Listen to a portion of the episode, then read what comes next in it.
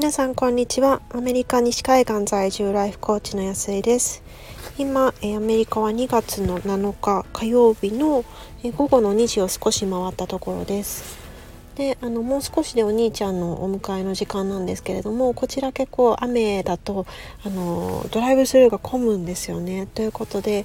あのちょっと駐車場に近くの駐車場に止めてでお迎えに行くんですけれども駐車場も結構いっぱいになってしまうので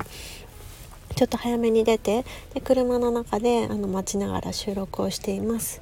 今日は、えっと、今朝ちょっとやってみたワークについてご紹介とあの感想をあのお伝えできたらなというふうに思って収録しています。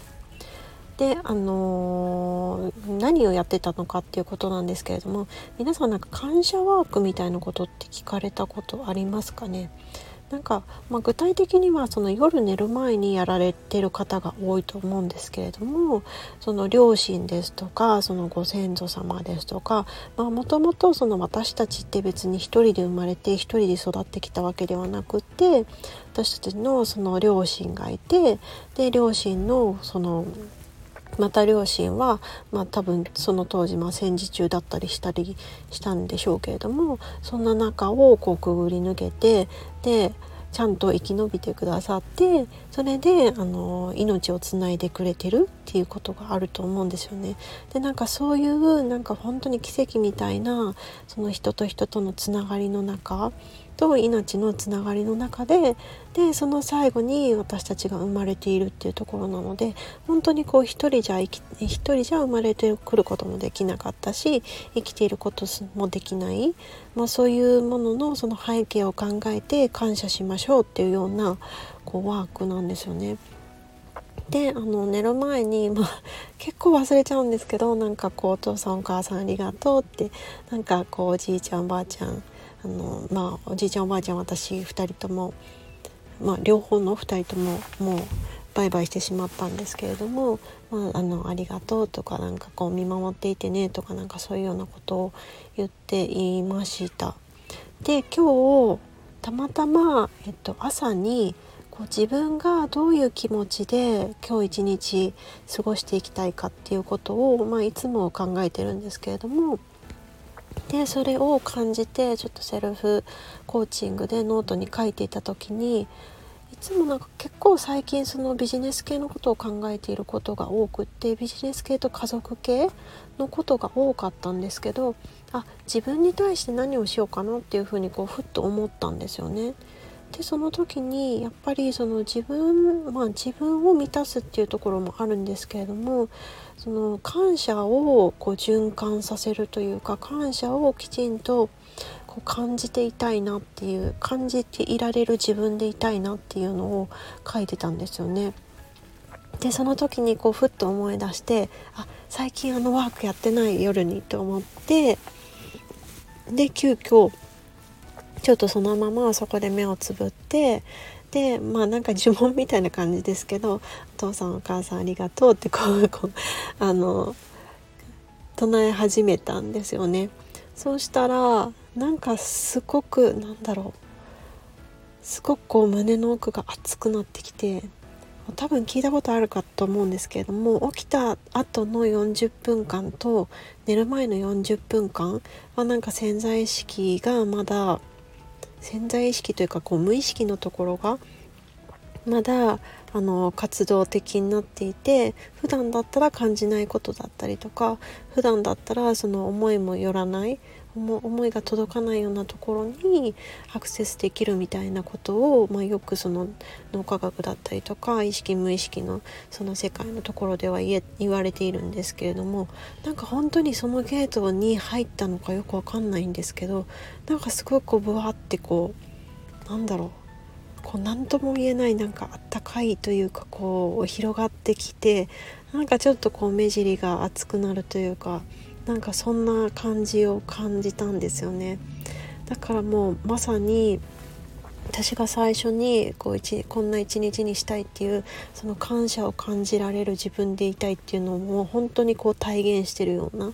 そんな瞬間を感じることができました。であのその時思ったのがいやなんかいろんなそのワークとかこう自分をポジティブにあの保つそのアファメーションとか瞑想とか多分結構されてる人、まあ、あの多いんじゃないかなっていうふうに思います。でマインドフルネスっていう言葉が別にその特別なそのスピリチュアルが好きな人だけじゃなくってもう一般的な言葉になっているっていうのはもうそれを本当に表していると思うんですけれどもそういうことって結構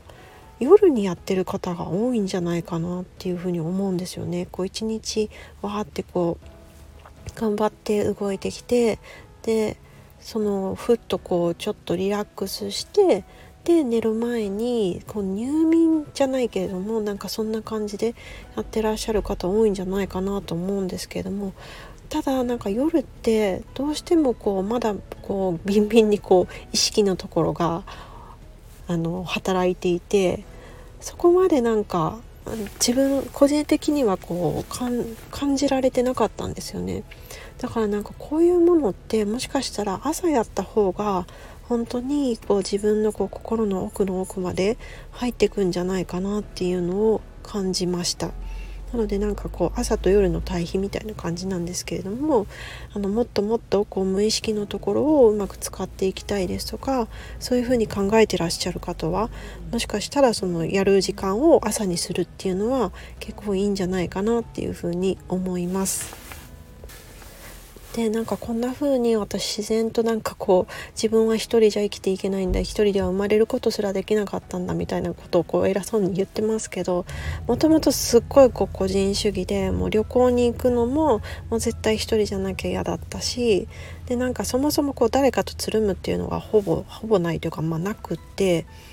まあ、ある程度大きくなってからも特に、えっと、高校ぐらいからはもう全然つるむとかはなくってで大学ももちろん結構一人で、まあ、独立していて独立？独立国家みたいですけどなんかそんな感じでたまにそのまあその中でも仲別に友達がいなかったわけじゃないのでその中でこう自分がいろいろこう一人でやってでたまにこう友達と交流を楽しむみたいな感じのスタイルをしてたんですよね。でも最近なんかすごくこう人とのつながりとかその誰かと一緒に何かをするとかなんかそういうものにアンテナが張っていてであのそういう話がものすごく耳に入ってくるしでそういうことを言ってる人とすごくつながっている気がするしなんだかこう自分の中でステージが変わったのかな何なのかなっていうふうにちょっと面白く感じています。なんか皆さんもそういうなんかライフステージ別に何かしら私何でしょうこう大きく例えばその子供が生まれたとか結婚したとかライフステージとして大きな変化があったわけじゃないのになんか急にそういうタイミングになることって、まあ、あるかもしれないんですけれどもなんかそういう時は多分そういうタイミングだと思うのでちょっと直感に従いつつやってみると新しい世界が開けてくるのかなってこれからどんな新しい世界が見えてくるのかなってちょっとなんか最近ワクワク楽しみに思っています。ということで今日は、えー、今朝私がやっていたワークについて思ったこと感じたこととあと朝と夜の違いであの、まあ、ライフステージ変わったわけじゃないのに耳に入ってくるもの目につくものがちょっと変わってきたみたいなお話をさせていただきました。どなたかの考えるきっかけになっていたら嬉しいなっていうふうに思います。では皆さん今日も素晴らしい一日をお過ごしください。